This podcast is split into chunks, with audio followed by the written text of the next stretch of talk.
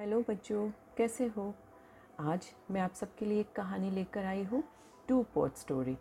तो चलो शुरू करते हैं हमारी आज की कहानी, टू पॉट स्टोरी। नदी किनारे एक छोटा सा गाँव बसा हुआ था। नदी गाँव के लोगों के लिए पानी का प्रमुख स्रोत थे। लेकिन जब बरसात के मौसम आया और गाँव में कई दिनों तक घनघोर बारिश हुई तो नदी में बाढ़ आ गई। बाढ़ का पानी पूरी तरह से गाँव में भर गया। मकान भी पानी में डूब गए, लोगों को सुरक्षित स्थानों पर भागना पड़ा और सभी पशु, पक्षी सबको अपना घर को छोड़ना पड़ा। बाढ़ के पानी में लोगों के घर की कई चीज़ें बहने लगी। उनमें दो घड़े भी थे। एक पीतल का घड़ा था और एक मिट्टी का घड़ा था।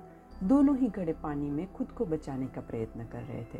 पीतल के कठोर और मज़बूत घड़े ने जब मिट्टी के कमज़ोर घड़े को संघर्ष करते देखा तो सोचने लगा कि मिट्टी का ये कमज़ोर घड़ा आखिर कब तक खुद को बचाने डूबने से बचा पाएगा? मुझे इसकी सहायता करनी चाहिए। उसने मिट्टी के घड़े से कहा कि, मित्र, सुनो, तुम मिट्टी के बने हुए हो और बहुत कमज़ोर हो। बाढ़ के इस पानी में तुम अधिक दूर तक नहीं जा पाओगे और डूब जाओगे। मेरी बात मानो और मेरा साथ रहो। मैं तुम्हें डूबने से बचा लूँगा। मिट्टी के घड़े ने पित्तल के घड़े को देखकर उसको उत्तर दिया। कि मित्र, तुम्हारी सहायता के प्रस्ताव के लिए धन्यवाद। लेकिन मेरा तुम्हारे आसपास रहना मेरी सलामती के लिए उचित नहीं है। तुम ठहरे पीतल के बने और मैं ठहरा मिट्टी का। तुम बहुत कठोर और मज़बूत हो।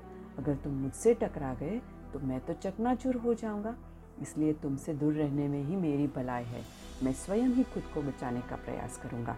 भगवान ने चाहा तो हम दोनों हँसते हँसते किनारे तक पहुँच जाएँगे।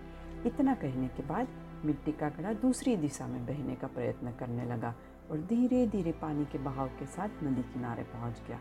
वहीं दूसरी ओर पीतल का भारी घड़ा बहुत प्रयत्न करता रहा, लेकिन नदी के पानी के तेज बहाव में खुद को संभाल नहीं पाया और उसमें पानी भर गया और वो डूब गया।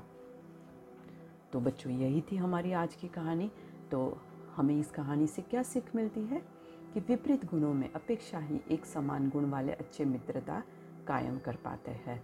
अगर उसने उससे मित्रता कर दी होगी तो वो टूट गया होता, यानी कि मिट्टी का घड़ा लेकिन मिट्टी का घड़ा उसको पता था कि उससे जो विपरीत गुण थे मतलब कि जो पीतल था, उसके साथ रहा होगा तो वो भी टूट जाता।